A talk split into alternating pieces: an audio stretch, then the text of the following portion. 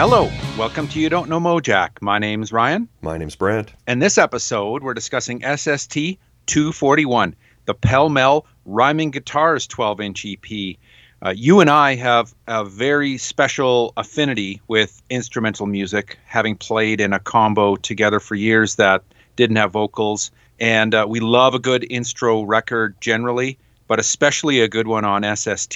And this is a great one. I just love it. And we've got a special guest. Yeah, we've got Bill Owen on the show. Yeah, it's great to have Bill on, one of the founding members of the band, to give us some insight into this very unusual at the time record. But I would argue now, like, way ahead of its time, right? Oh, it's aged well. Yeah, I had the exact same thing. I wrote this down all over. I'm just like, this sounds as fresh and as hip as ever, you know? Just like you. Yeah, right. That's exactly how I feel. Yeah. Before we get into it, Brent, why don't you hit us with some spiels? Okay, I'm skipped last week because we had some other stuff to talk about, but I've got this, I guess, the C section of my 10 albums going alphabetically. Yeah, the latest digestions. I guess so. Is that what you call it? Yeah. Well, I'm still waiting for you to, you know, name each one. To name? Well, you just did. It's the C section. Gross. More. I was thinking more like, you know, see, there's some good fucking recommends in there, man. Okay. Something well, more like that. Let's go with that one. Okay. I've got my cockatoo quill pen here. All let's right. do it. Let's see. Casaber, Man or Monkey. German avant-garde rock band, active from around 1980 to 1992 on German label Riskant. No idea where I heard of this band, but this is your weekly weird recommend. It's jazzy, they're sampling, it's noisy. Sounds like something Zoogs might have been into, minus the potty humor. Check that out. Casaber. Yeah. There are less bands like that these days. I was just listening to Grotus this weekend. Remember Grotus? I sure do. Yeah, I was listening to that, and I'm like, there aren't many bands like Grotus anymore. Yeah. Is that Grotus-esque or different? Different, but same wheelhouse maybe. Yeah. Yep. Okay. The Cool Greenhouse, self-titled, 2020, fairly new band, UK post-punk. When I was making notes for this, I see they actually released their second album last year. So I'll have to check that out and see where it might have stacked up in my honorable mentions or maybe even my top 10. Who knows? Because this is really good. The band is led by Tom Greenhouse. He kind of has a Marky Smith thing going on, but he sounds more like Christopher Walken when he does it. Okay. That could be good. Yeah. Critters Buggin'. Host, 1997 on Loose Groove Records, the label formed by Pearl Jam's Stone Gossard and Malfunction drummer Regan Hagar. Their band together, Brad, also has some releases on Loose Groove. This Host record by Critters Buggin' is their second album, came out in 97. Not sure what their status is as a band now, but they haven't released an album since 2004. It's weird, jazzy, world music rhythms. There's some wild samples. Sometimes it sounds like 70s fusion. The musicians are all super prolific Seattle dudes from other bands, playing with like Nels Cline, Les Claypool's Frog Brigade, Garage A Trois, tons more. Consonant, Love and Affliction, 2003. Oh, yeah. On Boston label Fenway. I think this band came on my radar when I was researching for our Volcano Suns episode. Yeah, and we're going to have a Roger Miller episode in a few. Yeah. Burma's Clint Conley is guitarist and vocalist in Consonant. It's a bit of a supergroup. Chris Brokaw of Come and Codeine. Winston Brahman of Thalia Zadik's band. Matt Cadane of Bedhead. It's kind of got a 90s East Coast Canada feel to some of it, actually. It's a bit lo-fi. Sounds like maybe the Hardship Post with Clint Connolly on vocals. Yeah, it's more subdued than Burma, but it's good. Yeah, it is good. Christ vs. Warhol is the name of the band. Descent, 2010, on a label called Dance Macabre.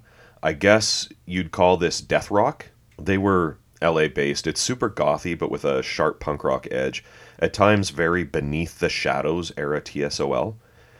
So if you're in the market for for something of that sort, it's really good. Yes, I am. Yeah.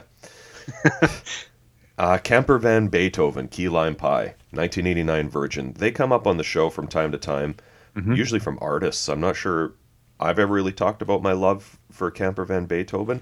The major label era, Key Lime Pie and Our Beloved Revolutionary Sweetheart is kind of my favorite era, but they really never put out a bad album.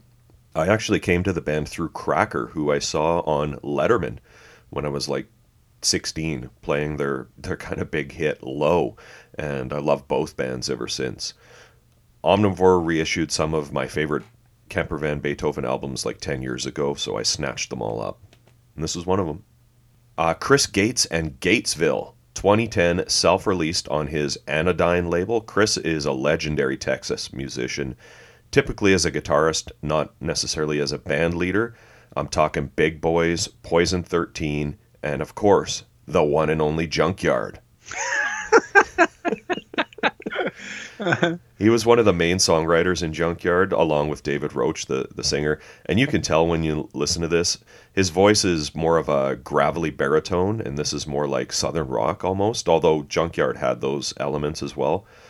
He does his own version of the Junkyard classic Simple Man, which should have been a #1 smash hit. It's kind of Skinnerd style on this, with an extended Freebird type solo. It just rules. Underrated songwriter for sure. Speaking of Junkyard and underrated songwriters, Chris Kakavas, whose name I've probably always said wrong, I'll have to check with Jeff and Soraya on that one, and his band Junkyard Love, their self-titled debut from 1989. Chris comes out of that Paisley scene, playing with Green on Red, Dream Syndicate, Danny and Dusty, many others, primarily as a keyboardist, but he also plays guitar and sings, as he does on this album and many others under his own name. Lots of folks from that scene are involved in this. Steve Wynn produced it, Mark Walton, Tom Stevens, Robert Lloyd, Jonette Napolitano, they're all on it. Keith Mitchell of Opal and many others is on drums on this. It's rootsy Americana, like something you'd hear on one of Tom Petty's more rootsier albums maybe. Just great playing, top shelf songwriting. His vocals actually kind of reminded me of Vitas Matare a little bit. Oh, no way. Yeah. The Coup de Grace, or the Coup de Grace, I'm not sure how they pronounced it. It's Coup de Grace. Yeah. And if you're Bugs Bunny, it's the Coup de Gracie. Yeah, we'll go with Coup de Grace. Self-titled, 1990, their debut. This is a Minneapolis band that I for sure heard mentioned on that Radical Research podcast that Jeff Wagner and Hunter Ginn host, maybe in relation to Mind Over Four or Anacrusis or one of these progressive thrash bands of that era. This came out on Red Decibel Twin Tone. I couldn't find too much out about them. They had a second album in 95, and then they seem to have just disappeared. None of the members appear to have done anything of note before or after this band. It's up on YouTube. It's really good 90s alternative metal. Kind of surprised they weren't bigger, actually. It's super riffy, thrash with a slight progressive edge. Love it. Yeah, that sounds like it could have taken off almost in the early 90s. Yeah, for sure. Cheap and Nasty. This is my last one. Beautiful Disaster. Mm-hmm. You like Cheap and Nasty? No. I know the Cheap Nasties. Oh, no, this is Cheap and Nasty. Yeah, I don't know what Cheap and Nasty is. It's probably hair metal. What is it? Not hair metal. It's called Beautiful Disaster, 1991 China Records. This is a post-Hanoi Rocks project.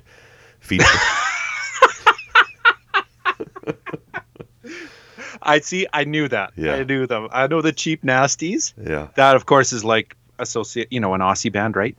Yep. Cheap and Nasty. Yeah. Okay. Not a hair metal band. Keep going. Yeah. Featuring UK sub Alvin Gibbs and Hanoi guitarist Nasty Suicide, who does guitar and vocals in this band. It's actually a little poppier than Hanoi, but it's definitely under the Tipsy Gypsy umbrella.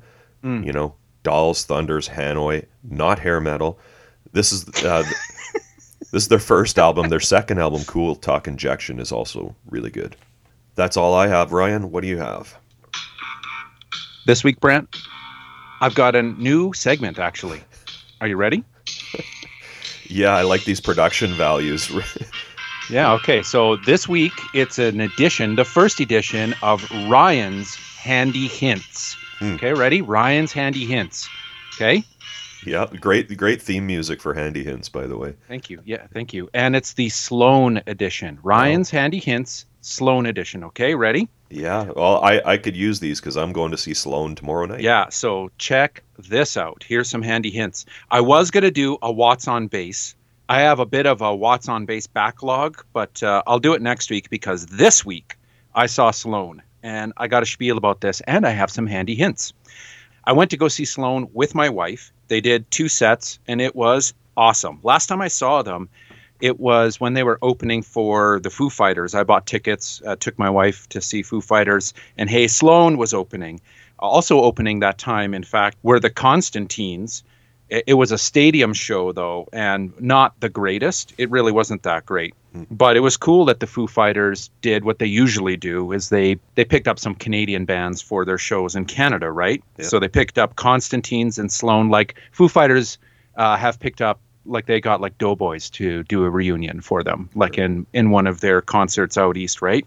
And while I'm on Constantines, by the way, hit pause on this episode and go listen to the Constantines album, Shine a Light, and then come right back. So back to the show. The show was amazing, and I'm glad to hear you're going to go see them. You're just going to love it, man, especially because it's a club show. Yeah.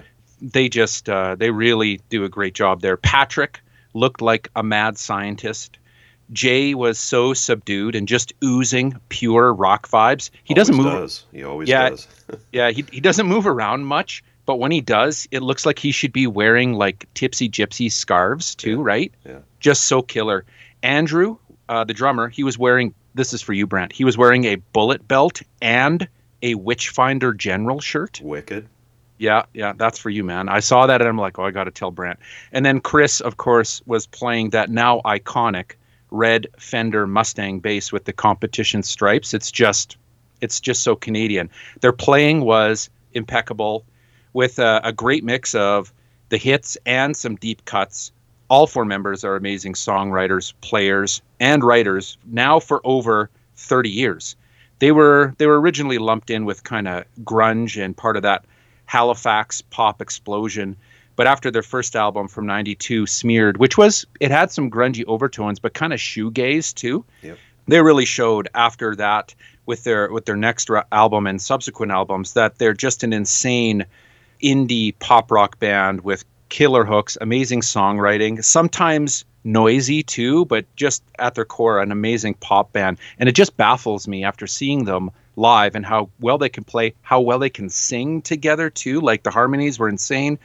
They have like a touring member, a fifth member who does a lot of the backing vocals, but it's just insane, right? Yeah. It just baffles me that the Tragically Hip are more revered in Canada than Sloan. Like, it's not even close for me, right? Yeah, but the Sloan's more revered outside of Canada than the Tragically Hip were, for sure. True. And here's how you know, though, that Sloan have been at it for more than 30 years. So I'm at this show on a Thursday night with my wife. It's 2 sets, and the first set starts at 8. We're waiting in line, and it was clear that everyone in the crowd is going to be, like, way over 30 to 35 years of age, like way over. Over half of the people waiting in line, we all have paper printouts of our tickets. Either we don't trust or know how to use QR codes. I don't know, but you could hear the ticket taker person going, "Oh, and here's another paper ticket." You know, like that's our era, right? Yeah. And then when inside the venue, you can hear like all the banter at the tables. Like almost all of it was about parent-teacher interviews and stuff like that, right? Yeah. And of course, you know, they're doing 2 sets and one's an early one, so it's just perfect. And also, I mean, the Canadiana factor at this show was off the charts because, of course, you probably saw this, Dave Foley from The Kids in the Hall was there because he's in town filming Fargo. So we chatted him up a bit because why? Because it's Canada. Yeah. So you just go up to Dave Foley because there's a Kids in the Hall there. He actually got up on stage at the end for the encore to sing Sloan's hit from 1992, Underwhelmed. And when Dave Foley from The Kids in the Hall is up there singing Underwhelmed with Sloan, my maple syrup filled heart grew 3 sizes. It was just, it was insane. It was basically a Canadian heritage moment. And I actually heard that Canada Post is going to make a stamp of it. Nice. So, yeah. So, but anyway, what are my handy hints though? What are my handy hints? Sloan Edition. That's what this segment is about, isn't it? So when I got there, I checked out the merch table, of course. I was going to ask how much money I need to bring with me. Yeah. Well, $20 less anyways, because that's what I spent. Well, I spent a little bit more. Here's the thing. I checked out their merch table, and they had a copy of their Hit and Run EP on vinyl. Hmm. That was originally released in 2009, digital only, but it was released on a physical copy in 2018, and it was gone instantly, and it's impossible to find. I looked this morning on Discogs. There's one for sale for $205 Canadian, plus shipping, of course. There's one on eBay for $274 US, OBO, plus shipping, of course. This one was for sale for $20, so score, right? Yep. Obviously. But when I'm looking, I'm like, okay, well, there's only 4 left, and I don't want to hold it during the whole show. And I took an Uber there, and even if I did drive, it's minus 20 Celsius outside, but I don't want to risk, like, not getting it, you know? So what do when you're at a show and you want to buy some merch and you risk not getting it if you wait until the end? Hmm. Here is your handy hint number 1. You use Ryan's record check. So you slip the coat check person some dough to hold your merch, just like they'd hold your jacket. Mm-hmm. So you go, you do the record check thing. Now I could have bought like all the other copies of this and like sold them, but that would be a super scumbag move. And it was, I went and checked in between sets and they were all gone. Yeah, they were all gone. I think people knew that was a hard to find one. Now it's handy hints though, plural. What do you think my second handy hint is? When you've just bought a Sloan record that goes for over $200 for $20 and you slip the coat check person $5 for Ryan's record check to hold it, you've essentially made $200, haven't you? Yeah. Yeah, I guess so. Yeah. So my handy hint number 2 is you've got $200 to spend on more records. Right. Yeah. And there you have it, man. Even though you're not going to sell that record, right? Of course not. No. Of course, no, I'm going to keep that. But had I bought it on Discogs or eBay, it would have cost me way over $200. I ended up paying $20. I've made $200. Yeah. There you go, man. And there is, you know, a first edition of Ryan's Handy Hints. What do you think? I love this. I love the theme song, man. That's all you like? I'll try to think up some more episodes for you. Or I'll try to think up some more editions anyways of Ryan's Handy Hints for you, buddy. Sure, thanks. Anyways, enjoy the Sloan concert. It's going to be amazing. Well, I for sure will now. Very handy. I like to think so. Yeah. All right, let's get into this Pell Mell record. History lesson, part 1. All right, so we've had Pell Mell related releases on the show 3 times, I think, by my count. We had the SST 102 No Age comp, so all the way back to episode 102. We had our first Pell Mell release, the Bumper Crop, SST 158 with Bob Bierman, and then the episode right after, we had Steve Fisk on, SST 159 for the 448 Deathless Days episode. And here we are, SST 241, for their, you know, the earliest release that we'll cover on the show in perfect SST fashion. Yeah, so we cover the history of the band off pretty well with Bob, and if memory serves, we do touch on it with Steve, mm-hmm. And we get into it a bit here with Bill Owen also, so I won't go too deep into the history. Like you mentioned, this is a reissue of the band's first EP, Rhyming Guitars, which was self-released by the band on their own Indoor Records in 1981. Pell Mell was an instrumental rock band that formed in Portland, Oregon in 1980. The original members were Arnie May on guitar, John Lars Sorensen on bass, Bill Owen on guitar, and Bob Bierman on drums. This is the lineup that recorded the Rhyming Guitars EP. There's a great piece on Pell Mell by Dave Lang on the Perfect Sound Forever page. Yep.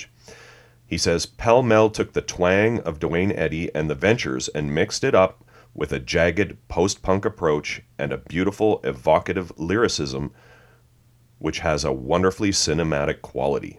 The perfectly complementary interplay between the rhythm section and the expressive guitar lines possess a sublime beauty which few others have ever matched. Just imagine Tom Verlaine and Richard Lloyd playing the Dick Dale songbook. Yeah, that's a good description. Yeah.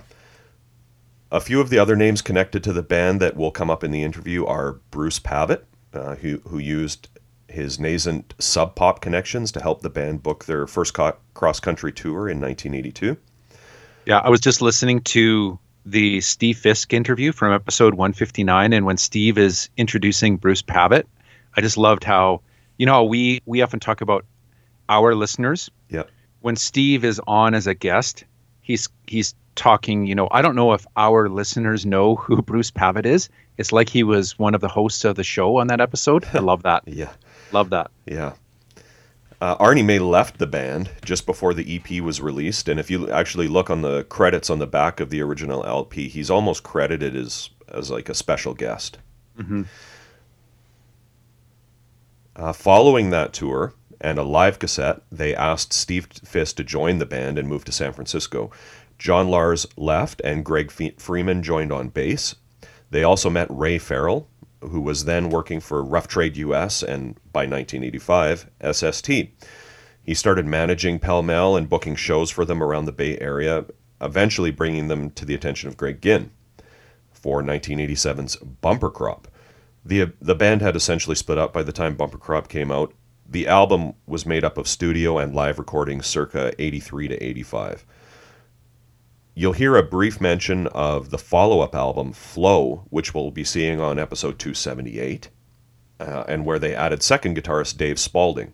There are also the two post-Flow albums, but we'll probably get into those a little bit more when we get to that episode 278.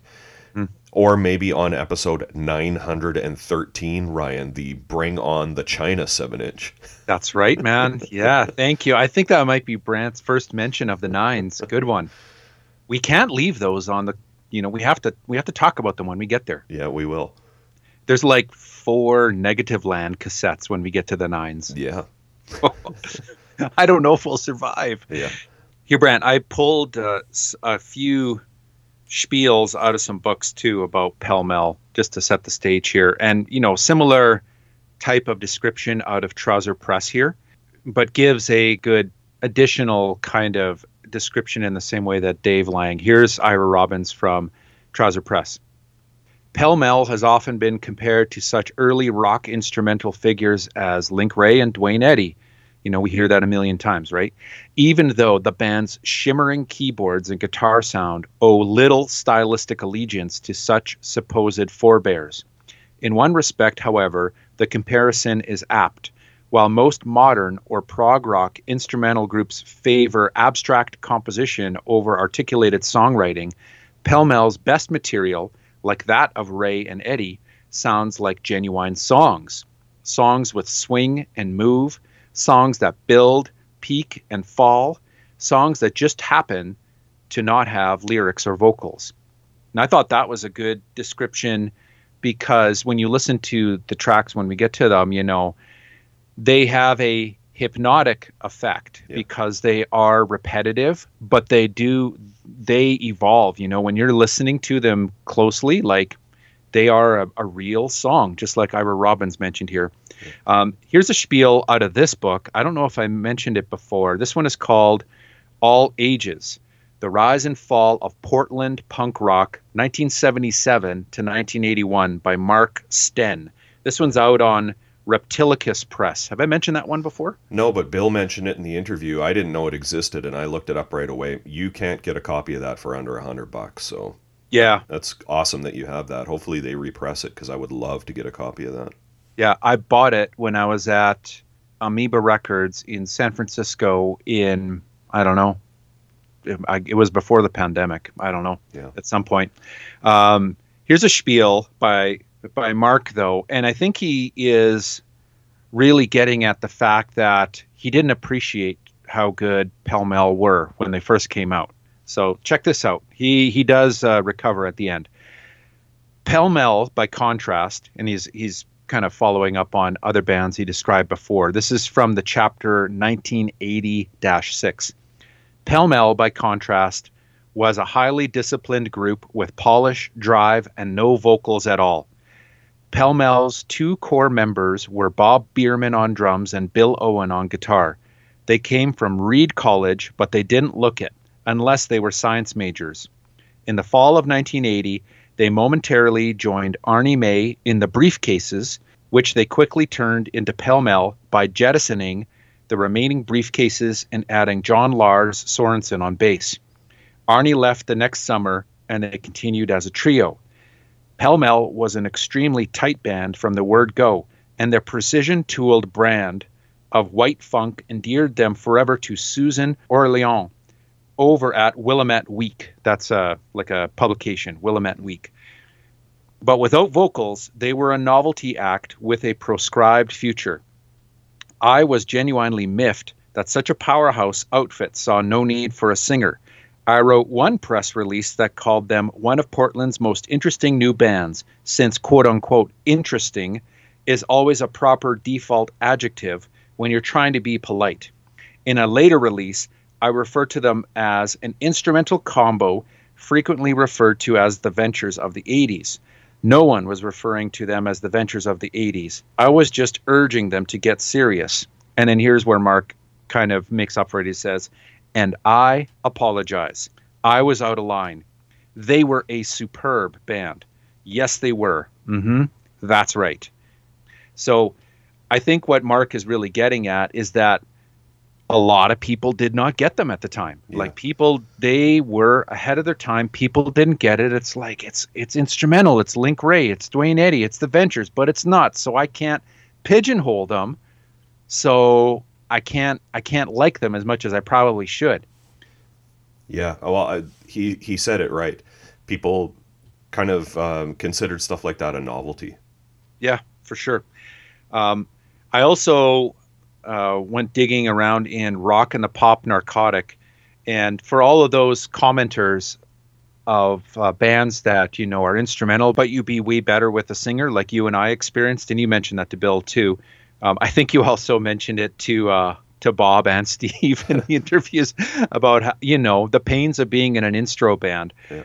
But I thought Joe put it quite well here in Rock and the Pop Narcotic. He's speaking about instrumental bands, and he lists off a ton of them, including like Alternatives, Blind Idiot God, and of course Pell Mell, Left Insane, Universal Congress of. But then he explains, you know, and potential rationale for why you would be instrumental.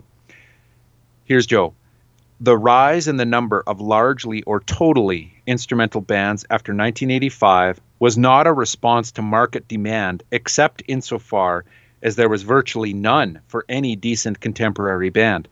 Musicians decided that they couldn't make any money anyway, and it would be better to have no singer than to keep a problem child for non-existent commercial considerations. There you go. There you go. Yeah, LSD, man. Exactly. All right, Ryan, way to hit the stacks there. Let's throw to Bill Owen. All right, we're joined on the podcast today by Bill Owen. Bill, thanks for being on the show. Sure. Okay, let's go back, Bill. Are you originally from Portland? Yes. Went to high school in Portland? Yes. Okay. When did you first start playing guitar? When I was 16. My mom took us to the store to buy a drum set because I wanted to be a drummer in a band. Yep. And while she was there, she bought a guitar for my sister thinking she would play it. And when I got home, I played the guitar and didn't return to the drums that much, although I still play drums once in a while. What kind of music were you into at that age? Led Zeppelin, Bad Company, you know, Creedence Clearwater Revival. Yep. I did like the Ventures, particularly the guitar, though. I always focused on and listened to the guitar a lot when I, you know, listened to music. Did you have a band, like pre-Pell Mell? Yeah, we had a couple fleeting bands in high school. I played in a band at Reed College before Bob Bierman came out and started Pell Mell with me. There was a one-performance band I was in with vocals, and I sang, and I'm almost afraid that a tape of that might exist somewhere because my singing skills were kind of marginal, and maybe our playing skills weren't so rehearsed. I'm not sure. What band was that? I can't remember the name of it. It was with my roommate at Reed College, and then there was a drummer guy there, and we did a couple rehearsals. I remember we did some Talking Heads covers, some other covers, and that was about it. Okay, so that first wave of punk rock was already starting to hit by that point. Yeah, I was into the Talking Heads a lot. I liked David Byrne and their whole thing. And then I went to, previously I met Bob in 1978 at the University of Oregon, and we became very good friends there. But I went to Reed College the next year. He was in Pennsylvania, and that's when I had that band. Well, he decided to move out to Portland to go to Reed College in 1980, and that's when we decided to start Pell Mell. Hmm. What was Reed College like? Was it like an evergreen type school? Sort of, yeah. There was that ethic, but at the same time, they had very high academic standards. Mm-hmm. And so I actually struggled there academically, and I did not finish at Reed.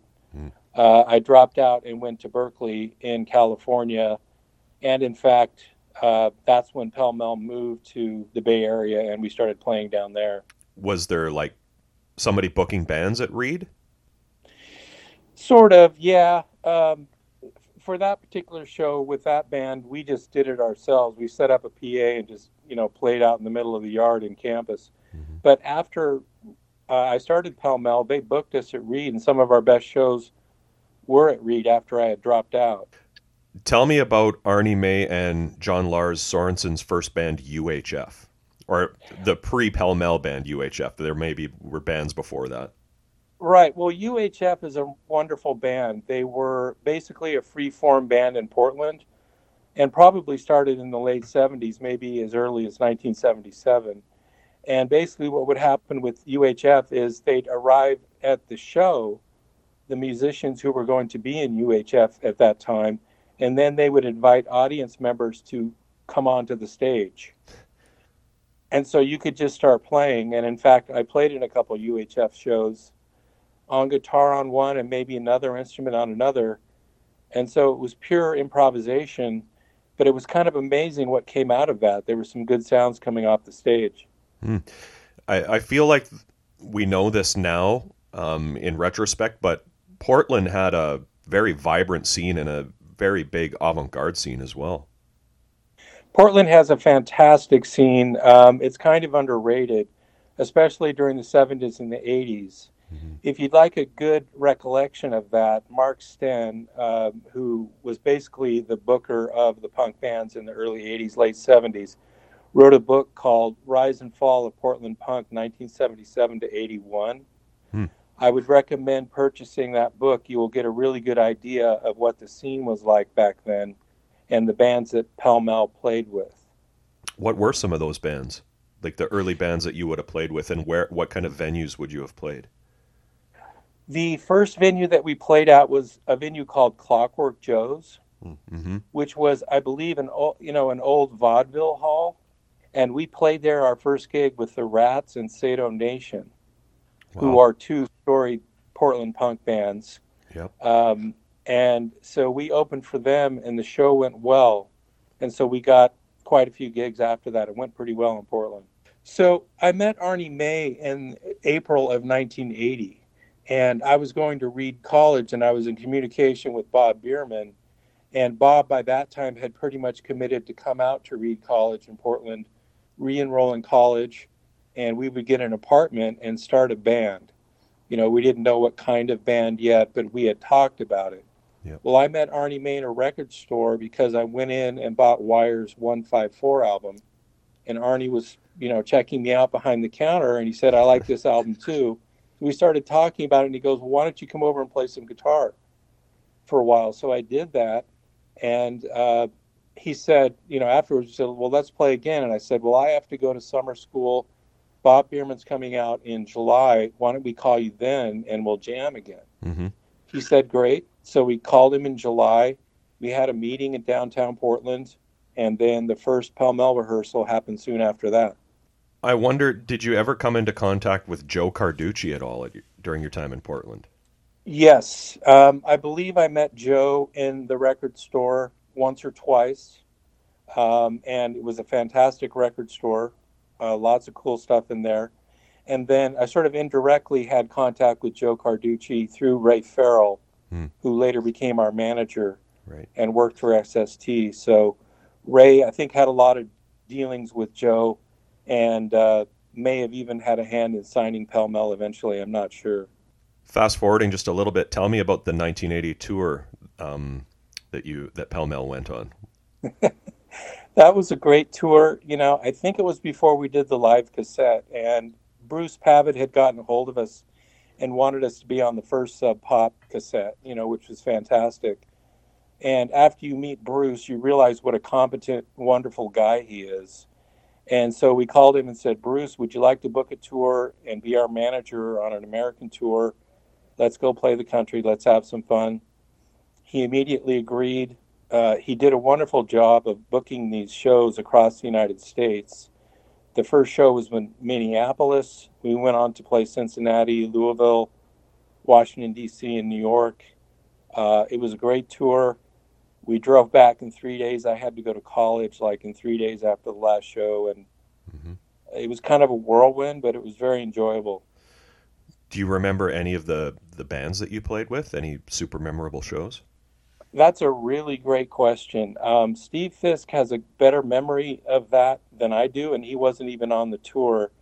When I listened to Steve's 448 Deathless Days interview, he remembered bands and stuff during the Pell Mell era that I had kind of forgotten about.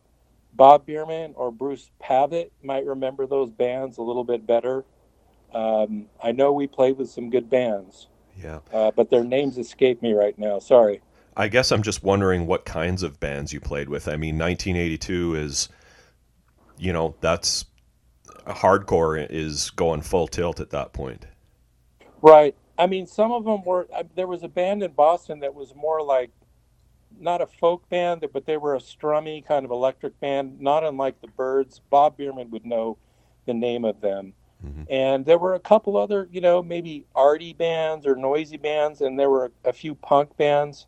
So, but I think people generally got the idea that we were a bit more arty and not just hardcore punk. So they put something unusual on the bill. It wasn't, I don't remember it being terrible or anything like that. The Rhyming Guitars record, did people have it? People had it. Yes, they did. And we actually, you know, got asked for autographs and stuff. It wasn't super well distributed, but it was okay. Yeah. And with Bruce Pavitt, we had met Ray Farrell at Rough Trade Records by that time. He actually was distributing for us at Rough Trade. And we weren't a huge band, but Bray did get the record out across the country to some extent. Yeah. Indoor Records was Pell Mell's label. Yeah, exactly. Yeah. Well, I feel like, you know, there was a market, a small one, but a market for that kind of stuff because people were just hungry for it and there wasn't a lot out there. You know, the door is still wide open. You know, I love what Pell Mell tried to do. We tried to be this kind of multivariate instrumental band, and I like the stuff that we got on record. I still think there's a lot of possibility in the music that we put down. You know, I create music at home. Maybe someday we'll record another record. I don't know. But I like what we did, and people were really open to it, and I think they got it.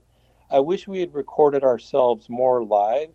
Because I think that might have been a better statement. When we got into the studio, we tended to kind of clam up a little bit. Right.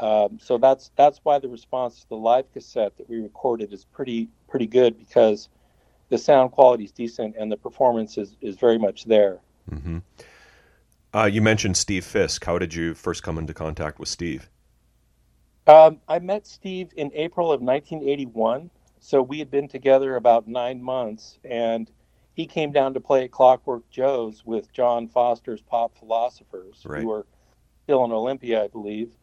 And Steve played with them. We met him after the show. You know, he's a real nice guy. We talked about this. We met John. And then when we went to do the live cassette, Steve was a logical choice to produce that cassette, to master it for us. And so we did that in Olympia. And soon after that, we chose to move to the Bay Area, and we asked Steve to join at that time. So you were going to move to Berkeley anyways to go to school, so the rest of the band followed? Is that kind of how that happened? Yes. And by the time Bumper Crop came out on SST, Pell Mell wasn't really a band anymore. Right. We had kind of disbanded. We lived in different cities, but when the Bumper Crop came out, it kind of re-energized us in the sense that, wow, you know, we got a record out. This is cool. And we decided to start planning for Flow because SST was open, you know, to us to recording a record, and Ray Farrell was involved in everything, so that went smoothly. And the thing I have to say about Flow is that Greg Freeman owned the recording studio in San Francisco that we recorded that at, so we were very comfortable there. Greg, of course, being the bass player in Pell Mell at the time. Right. We were very comfortable there, and Greg did a great job of getting the sound for Flow and Steve, who was there. So the production on that record is pretty good. It's a nice live hot sound with, you know, fairly high production studio qualities. So what would the status of Pell Mell been in 1989 when SST reissued Rhyming Guitars? Were you an active band? You know, that's a good question, because we had to get together to remix Rhyming Guitars in Portland, which we did. So maybe we were getting together in 89 before Flow got recorded. That's possible. Mm-hmm. And I remember Steve was heavily involved in that, and we recorded at a studio in Portland called Pace Recording, and a guy I went to high school with was part of the studio there. His name is Drew Canulette. Yeah. He was a year older than me, so I didn't know him as well, but they did a good job of remixing that record, and I'm pretty pleased with how the Rhyming Guitars reissue came out. Mm-hmm. What was Arnie's status in the band? Did he quit the band because of the tour? Like he just realized it wasn't cut out for him, or was it the move to Berkeley that scared him off? You know, about 9 months into it or so, Arnie wanted to add vocals to the band. Mm.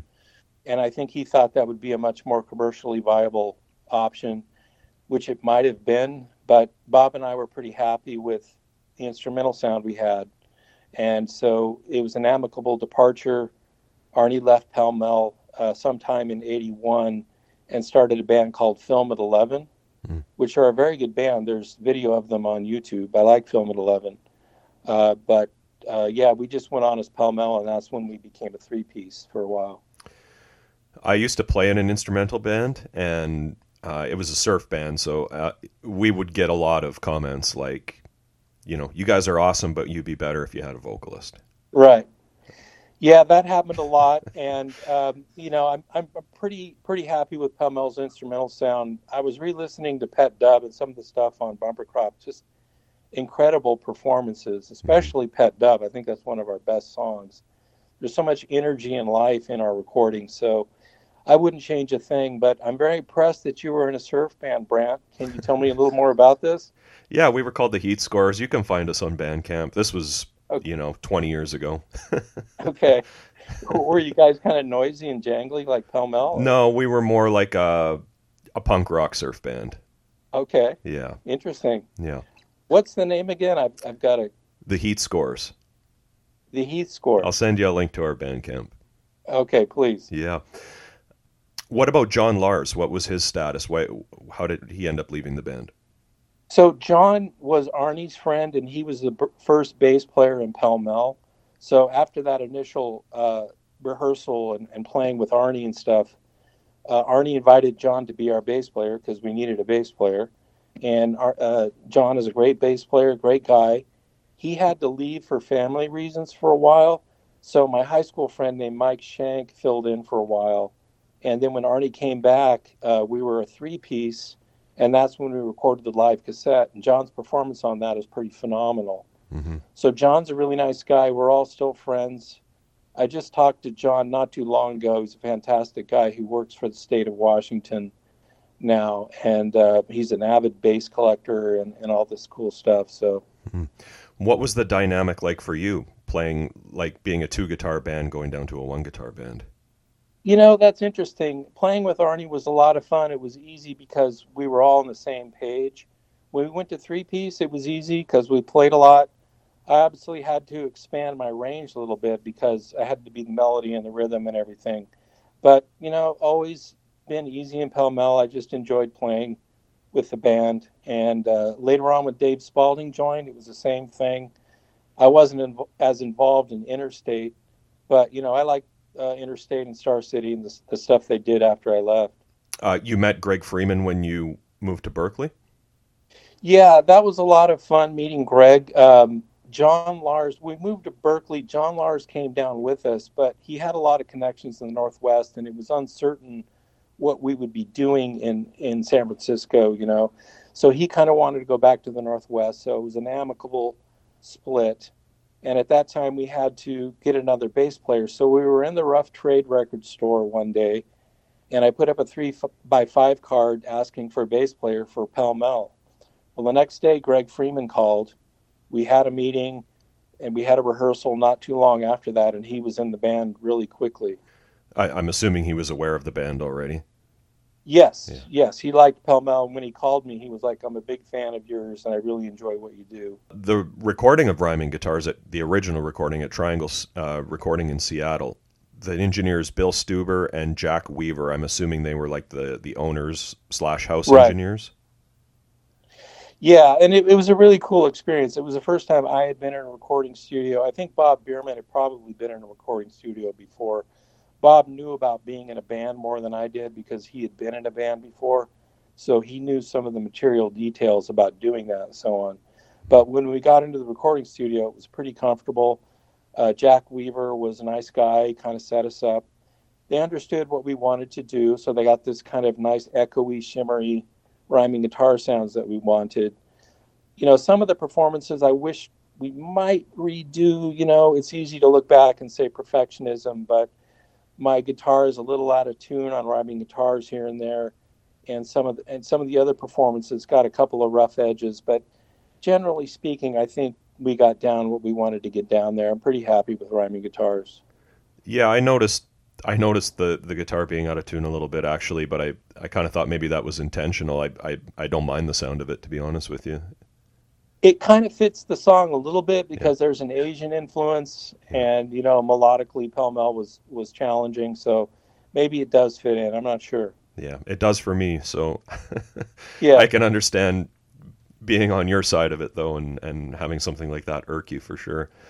Yeah. Do you remember how long you would have been in the studio to record this? Wow, that's a really good question. 3 to 4 days is my memory. Yep. It could be 5 or 6, but I think it was fairly quick. Was there more recorded than the 4 songs on Rhyming Guitars? Yeah, there's 2 outtakes. One of them's called Alligator Stomp, and the other one's called My Three Sons. They've been released. And, yeah, they have. Yeah. So you've heard them. That's good. Yeah. Yeah, they're on the CD version, I believe, of Bumper Crop, now that you mention it. Right. Okay, let's talk about these tracks then. New Saigon, that's the one where your guitar's out of tune. So I was going to ask which guitar was used, so now I know. Right. Yeah. What kind of gear were you using personally, guitar and amp? I had a Mosrite guitar. That, you know, the Rhyming Guitars was recorded with a Mosrite guitar, and that was a happy accident. There was a guy at Reed College selling a guitar, and it had so much dust on it, you couldn't really tell what it was. But he was only charging $75 for it, so I bought it. Worth a lot more now. Yeah. When we wiped the dust off, it was this shiny Mosrite guitar with this cool whammy bar, which fit in with what we were doing at the time. And so that was, you know, that was what was used on Rhyming Guitars. Arnie played a Baldwin Baby Bison, which is an English brand guitar, I think primarily in the 60s and 70s. And that had a nice distorted sound to it when you overdrive it. So that was, like, for example, on Spy vs. Spy, that's the sound that Arnie's doing, an overdriven Baby Bison guitar. Mm-hmm. Something like this, would you have written this as a group, or what was the writing process? That's a good question. Rhyming Guitars, the first track for that was New Saigon, and that was written in our apartment when Bob and I were going to Reed College. I came up with the initial riff on an acoustic guitar, that do-do-do-do, you know, main riff. Yeah. And Bob added the bass line, and then we had those minor sevenths on the higher part, the middle part, and that song came together rather quickly. We, you know, rehearsed it in the studio, I mean, the rehearsal space. And that was one of the first songs that we wrote, maybe the second or third song that we wrote. Hmm. It's definitely has a structure to it. Would it be more or less played the same way live, or did you improvise? No, it was played pretty much the same way live. The full 8 minutes long? Yes, it was long. We weren't afraid of playing long songs back then. You know, part of our inspiration was from Public Image. I was gonna say, yep. So, you know, I remember at the first rehearsal, we were, you know, talking about what we were going to do, and everybody just said, well, let's just sound like Public Image because you can turn your amp up and play anything. And so that's what we did. So the long song was part of the mix back then. As time progressed, they got shorter and a bit more traditional maybe in structure, but Public Image is definitely an influence at that point. It comes through for sure. The kind of dub style mix that you can hear a little bit of on New Saigon, was that in the original, or was that something you did at Pace? That's more at Pace, I think. Mm-hmm. There was an echoey, you know, maybe hinting at dub style on the original, but I think the EP would probably be more on that, with Steve Fisk and those other guys kind of working on it. That's probably what happened there. You mentioned Spy versus Spy. Little surfier, this one. Were you aware of, like, you know, some of the surf bands of that era, like Insect Surfers or John and the Night Riders, or even a bit later Lawndale? We weren't as influenced by contemporary surf bands. We liked The Ventures and Duane Eddy. Yep. And, you know, and if you've heard Duane Eddy stuff, it's pretty traditional, but there's a sense of humor to it. And so we like that kind of thing. You know, the surf thing is almost an accident as well. I mean, the way I play guitar sort of comes out like Nokie Edwards from The Ventures. It's not really by design. It's just kind of how I play. Yeah. There's definitely other ways to play the guitar, and I do that to some extent, but I've always been a bit of a surf-sounding guy. Yeah, I mean, you're not a surf band, but that element is in there for sure. Yeah, and you know, being an experimental surf band, that was a phrase we could use then, and, you know, being a surf band, that's going to be interesting and kind of expand on the thing and make it a little more interesting down the line, and yeah, I think that's fair. Yeah. Did you ever get billed with like more traditional surf bands? There weren't that many around. Yeah. So I think the answer to that question is no, simply because they weren't around. If we had traveled more across the country, that's a possibility, but we didn't really play with other surf bands or oftentimes even bands that sounded like us, really. Mm-hmm. What can you tell me about this song, Spy versus Spy? Arnie came up with that one. That initial kind of loud riff at the beginning, he came up with that, and then him and Bob, I think, worked out the arrangement and so on. I added the surfy thing that you hear at the bottom there. That it's a surf theme type thing. You know, that song is fun. I really like it. I like the surf element. I like how aggressive it is. It's kind of scary on one level. It's a very aggressive song, but I like what we did there. And Arnie's particular brand of guitar playing comes through. He had a very aggressive, in some ways, very scary way of playing the guitar. And if you listen to New Saigon, his guitar hits at a certain point are kind of epic and big in that song. So his loud guitar playing was sort of a counterpoint to what I was doing, which was more melodic and lighter. So you can sort of hear it in Spy versus Spy a little bit. Yeah, that's kind of what I mean about going from a two guitar band to a one guitar band. You guys definitely played off of each other, I would say. Right, yeah, and you know, you could make the argument that Pell Mell's better with two guitars, but the live cassette that we did is pretty good. I do like that recording. Mm-hmm. When Greg and Steve joined the band, the songs developed because Greg, very accomplished bass player, and Steve, of course, added marvelous things. So the songs developed, and so the one guitar wasn't standing out alone as much. Mm-hmm. But when we got to Flow, Dave Spaulding was in the band, and that's a two-guitar record, and that's a pretty good record as well. Okay. On to side two of the EP, Par Avion? Oh, Par Avion. Par Avion. What is that? Arnie wrote that melody, and Arnie was capable of nice melodies. He wasn't just a smash guitar player, so Arnie's a very accomplished guitar player. Bob Bierman wrote the bass line for that, which is a really wonderful counterpoint to what Arnie's playing. I've always admired that bass line. So that's a wonderful kind of lyrical song. Par avion means by air in French, and so we thought it had this kind of airy quality, so we named it Par avion. It was very popular live, and we recorded it pretty much exactly how we played it live. That one, especially on the guitar tone, has a definite Pill vibe. Right. Yeah, exactly. And I really like that. You know, you sort of get Pill with a little pop in there, and I'm pretty happy with that song. Yeah, yeah. And then Red Rhythm, just like another one of those kind of deep grooves. Yeah, yeah. Bob Bierman actually wrote most of that. I remember, you know, he said, let's write this type of a song. And he showed me that riff, and he wrote the bass line. So that's pretty much of a Bob Bierman composition. It's a great song. It's another long one. The guitars are real jangly and cool, and I like what we did on that song. Mm-hmm. The guitars being panned the way they are, hard right and hard left. Interesting decision. Like, I like it. That's what we always did in my band, two guitar band, you know? Yeah, you know, just to add some variety and screw with the listener's head a little bit. So you had the lead and you had the smash guitar, and just mix around with the sound a little bit. Yep. And then the SST only track, Week of Corn. I'm assuming Steve put this together at Pace? You know, I think Steve did that at home. He might have done it at Pace, I'm not sure. But in any case, it's a great composition, and I like what he did with it. I think he did it alone. I don't remember working on it, so I think that's entirely a Steve Fisk thing. I think it's a great song. I listened to it again yesterday, and what he did with that song was he kind of made it more of a traditional song in a way, song structure, but then he added his tape loops and so on to make it interesting in another way. So I like what he did on that song. You don't have any idea where he got those samples from? Steve had a million samples bouncing around, and one of the things we talk about in the van is where he got his samples. You know, he'd say, I got it from this radio program, I got it from that TV show. So those samples, probably just what he had in his catalog. He kept a lot of them on tape back then, which is how you kept samples. Right. And Steve was really wonderful that way.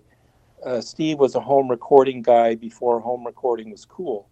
So he had a lot of samples hanging around in his studio. I remember one time walking into his apartment in San Francisco, and he was working on a track for 448 Deathless Days, and he had a loop going all the way around his apartment. So it's a 400 square foot apartment, corner to corner. He had four mic stands set up, and this piece of tape is looping around the entire apartment. And I laid some guitar down on that. So it's a very long tape loop, and it's a very good song. The cover art for the original, and then which was repurposed for the re-release, cover by Tom Bissett. Do you have any idea who that is? Right, yeah. Tom Bissett was a graphic artist in Seattle who helped us put that together. I have to admit, possibly a bit of a copyright infringement here. I'm not sure. Where we originally got that cover was there was a restaurant in Portland called the Hunan Restaurant. Yeah, that's what I assumed. It's in the liners, yeah.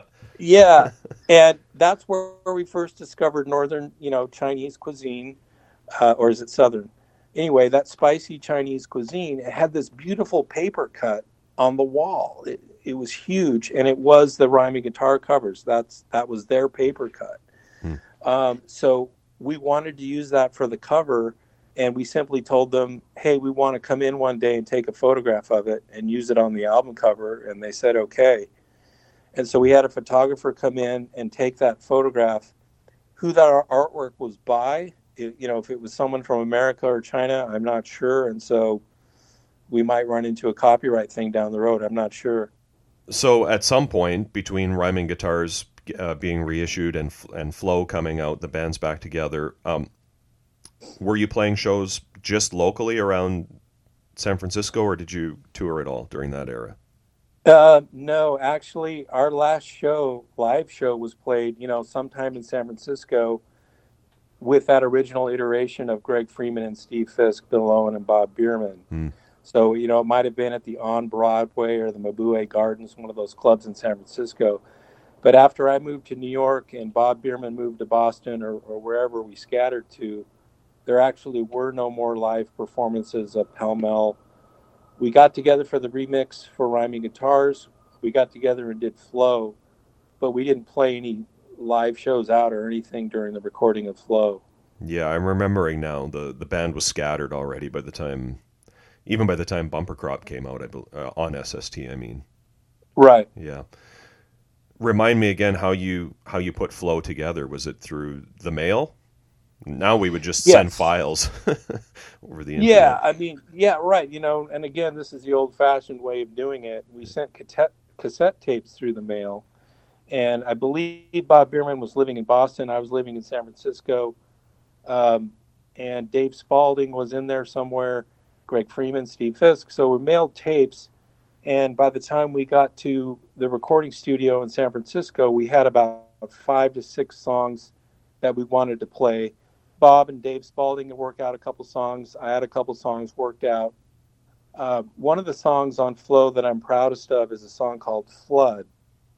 And that was written by me and Dave Spaulding in his apartment in San Francisco back before we broke up. Mm. So kind of a long history of that song. But when we got into the recording studio with that, it really came together with Bob's drumming, Greg's bass playing, and Steve's additions production-wise and sound-wise. It's a very cool song. It's a long song, but Flood is kind of a complicated epic. It's kind of a good Pell Mell song. So you basically got back together in the studio to record Flow and then went your separate ways again. Right. We flew back to our cities, did not play live, and then when we got together for Interstate, Bob Bierman and Dave Spaulding were primarily writing the songs. I wasn't as interested in where the band was going at that point, so my influence on Interstate was kind of low-key. I'm not even sure if I'm on Interstate. They might have turned down my parts or whatever. Doesn't matter. Mm-hmm. But I liked the album, and after that, we kind of went our separate ways. I think they played live after that. I've seen a couple things online where they played live, maybe in L.A. or a couple of times before they made Star City and so on.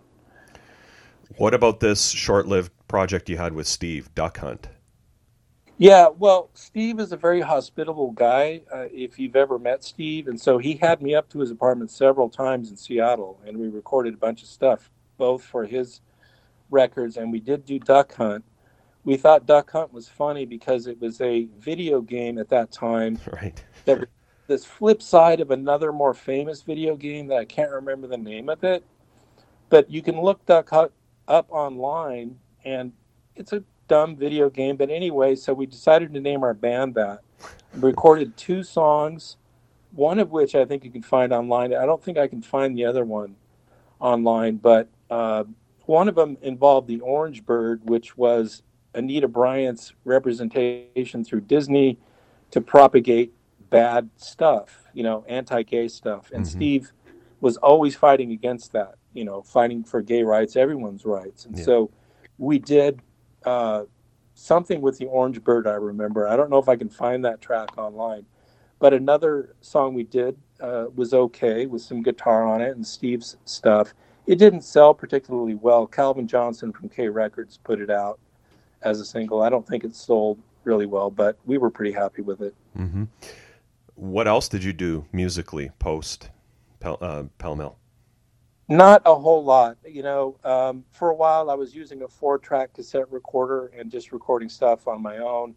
But in the last 5 years, I did get Logic Pro, you know, Apple Corporation's home recording suite, and some speakers and some plugins and stuff. So I do have a home recording studio, and I am recording some stuff at home. So I do have a bunch of recordings. I toyed with the idea of doing a solo album one day, and that could happen maybe.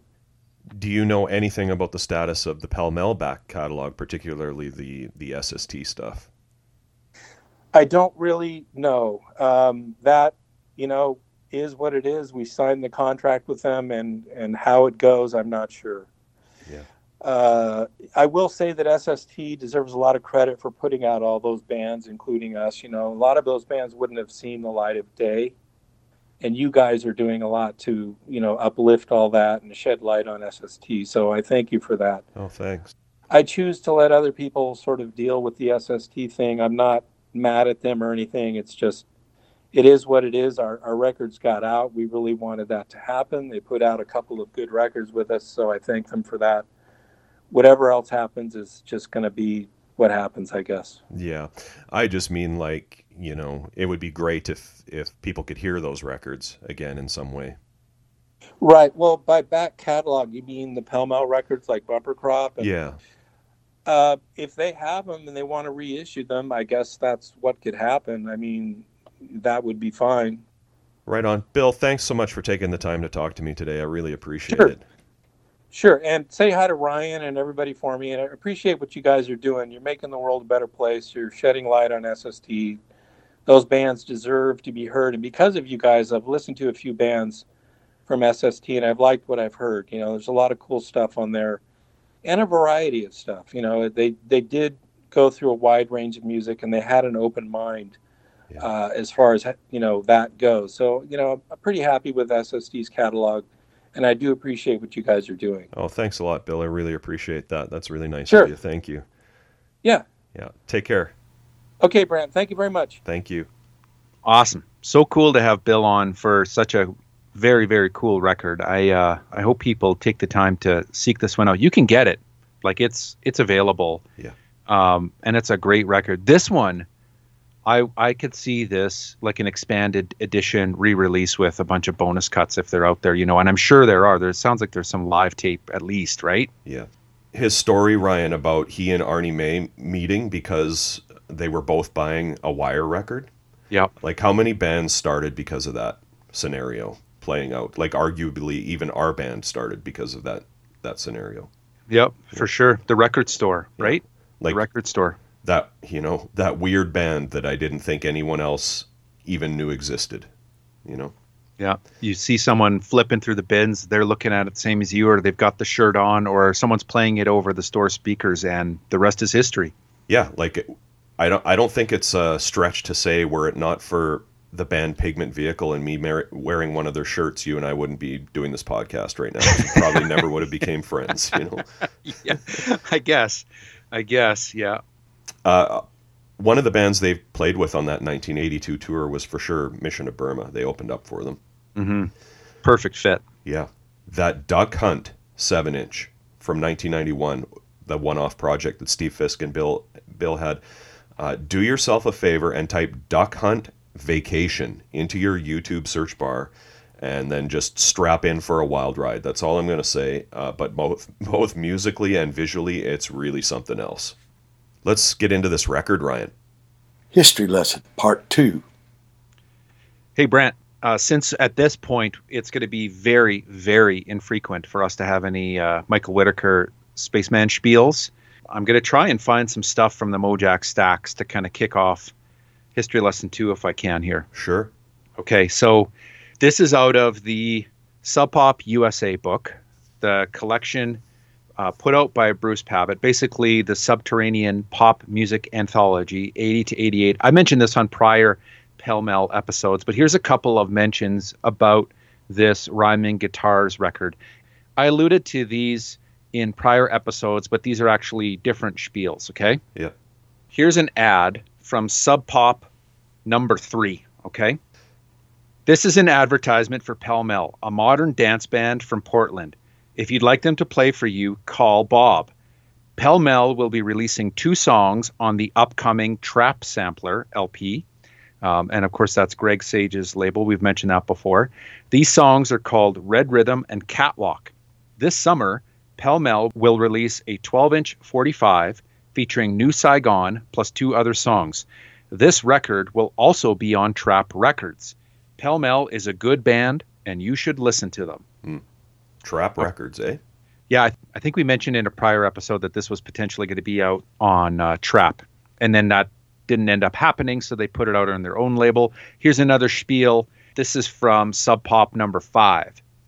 Pell Mell, Spy vs. Spy. Ventures of the Northwest. Spy is a blistering instrumental and will appear on Pell Mell's upcoming 12-inch EP, along with their 7-minute Hypno-Surf masterpiece, New Saigon. They recently lost a guitar player and replaced him with a machine. Expect big changes, right, Bob Bierman? There you go. Yeah. All right, so this was recorded at Triangle Recording, Seattle, 1981, by Bill Stuber and Jack Weaver. Lots of early Northwest indie bands used Triangle: Pure Joy, Fastbacks, Visible Targets, Mr. Epp, Three Swimmers, Napalm Beach. It ran from around 78 to 86 as Triangle, and then it was sold to Chris Hanzek, Tina Cassell, and Jack Endino, and renamed Reciprocal, where an insane amount of classic records were made from 86 to 91. Yep. The original version of this was released on 12-inch EP on the band's own Indoor Records in 1981. There were two pressings. I think the first one had a red label and the second had white labels and a bit of a glossier cover. The SST version has the one bonus track, and it came out on CD, LP, and cassette. Has one song that was not on the original, and we'll talk about that when we get to it. It actually came out in 1990, the reissue. Which I think this might be our first release from 1990. So we're going to start seeing more of that. We've still got more 1989 releases to come, but the 1990 releases are going to start trickling in. So just to give you some perspective, and these are rough numbers, Ryan. We know the big year was 1987 with somewhere around 90 releases, give or take. Oh, wow. 88 had something like 37 releases, so a pretty sharp drop off in 88. 89 had roughly 40 or so. And starting in 1990, things started to get kind of dicey. Like, we're going to start seeing tons of blank catalog numbers, lots of comps, reissues, Greg Ginn vanity projects. That's not to suggest there's not amazing stuff still to come, because there is. I'm just pointing out that we're lurching towards 1990. And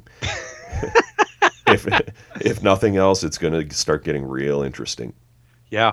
Well, I did a bit of a count myself too, and I think we've got approximately 140 episodes to go, ish. Like, it depends on how you count, right? Like, are we going to do blank catalog episodes? I know you can't figure that out yet, and or are we going to skip them or whatever? But it's about 140. I was actually pumped when I did that math, because I'm like, okay, we've got about 5 years left, and you know what that means, right? What?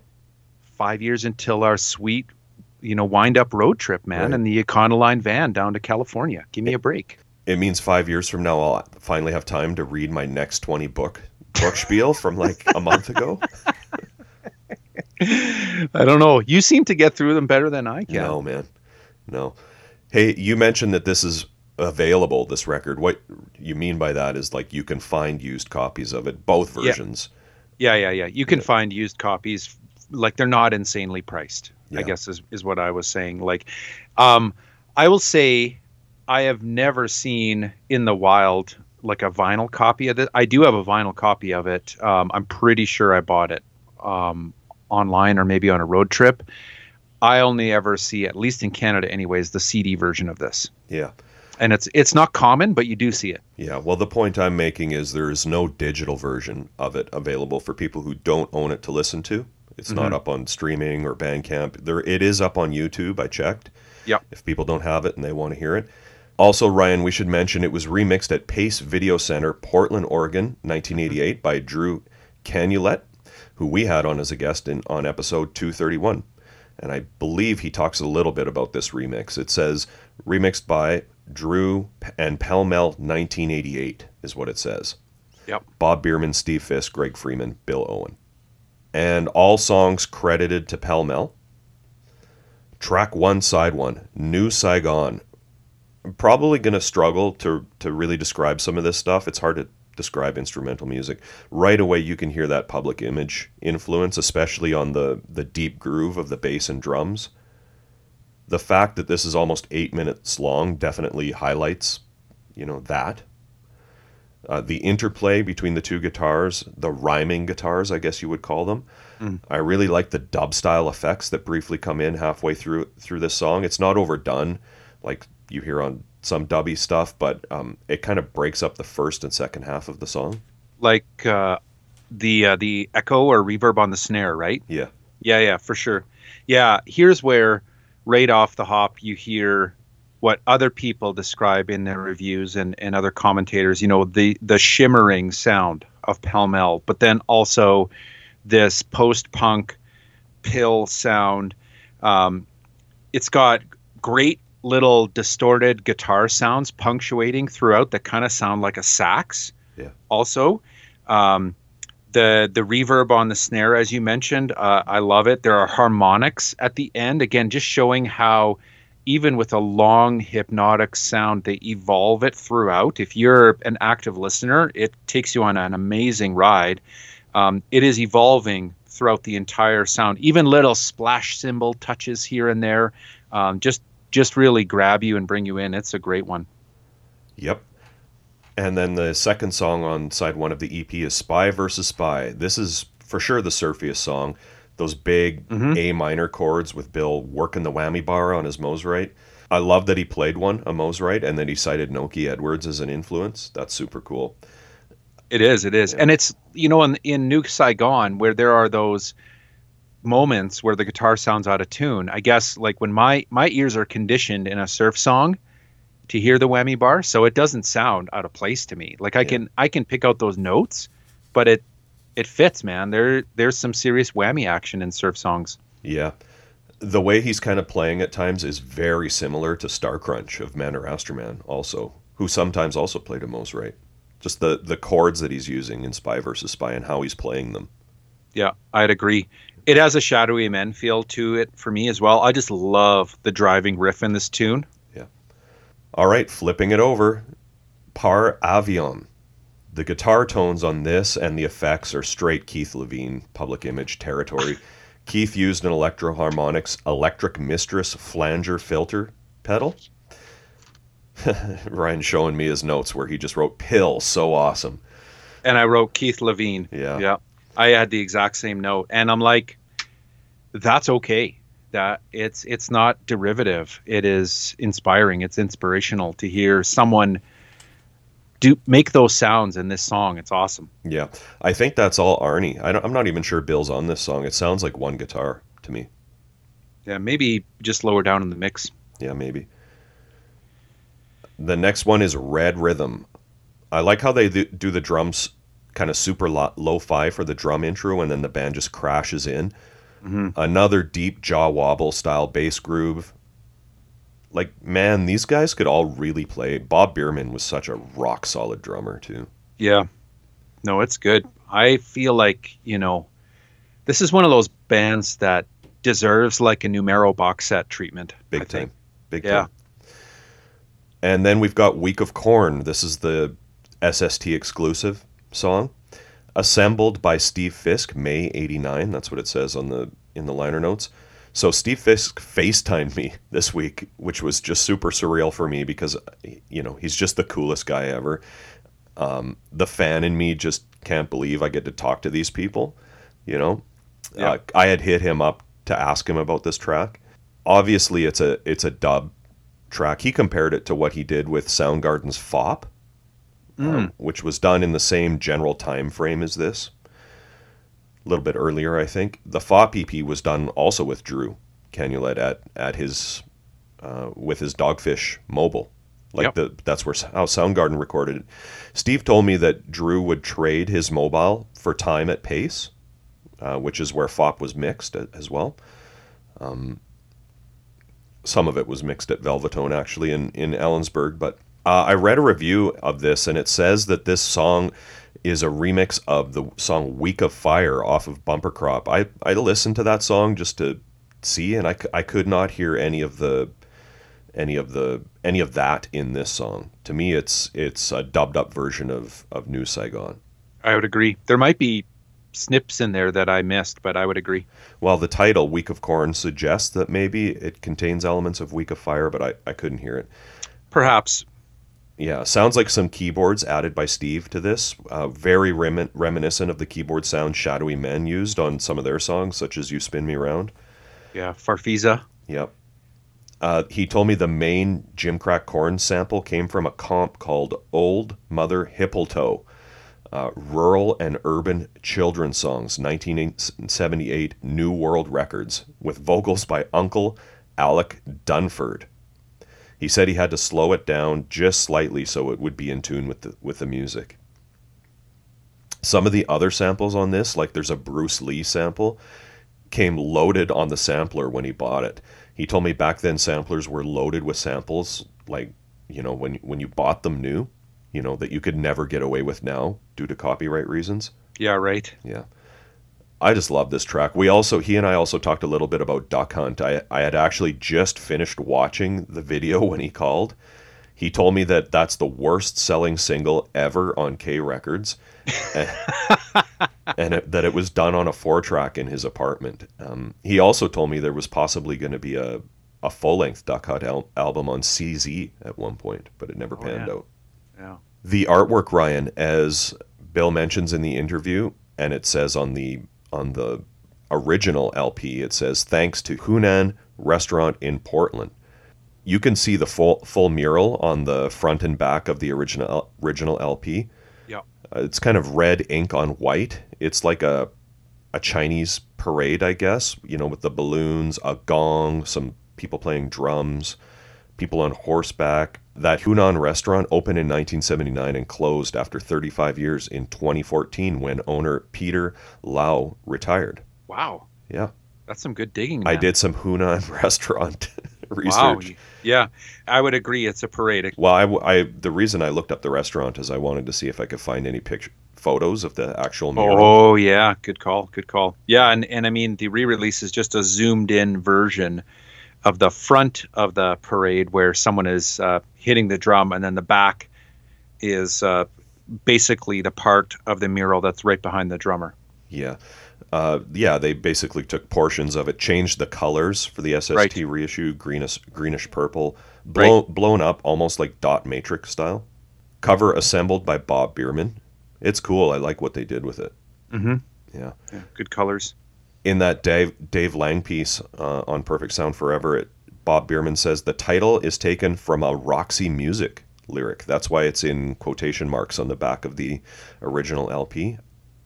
And the lyric is a rhyme of rhyming guitars from the song "Oh Yeah" on the Flesh and Blood album by Roxy Music. Hmm. Any dead wax, Ryan?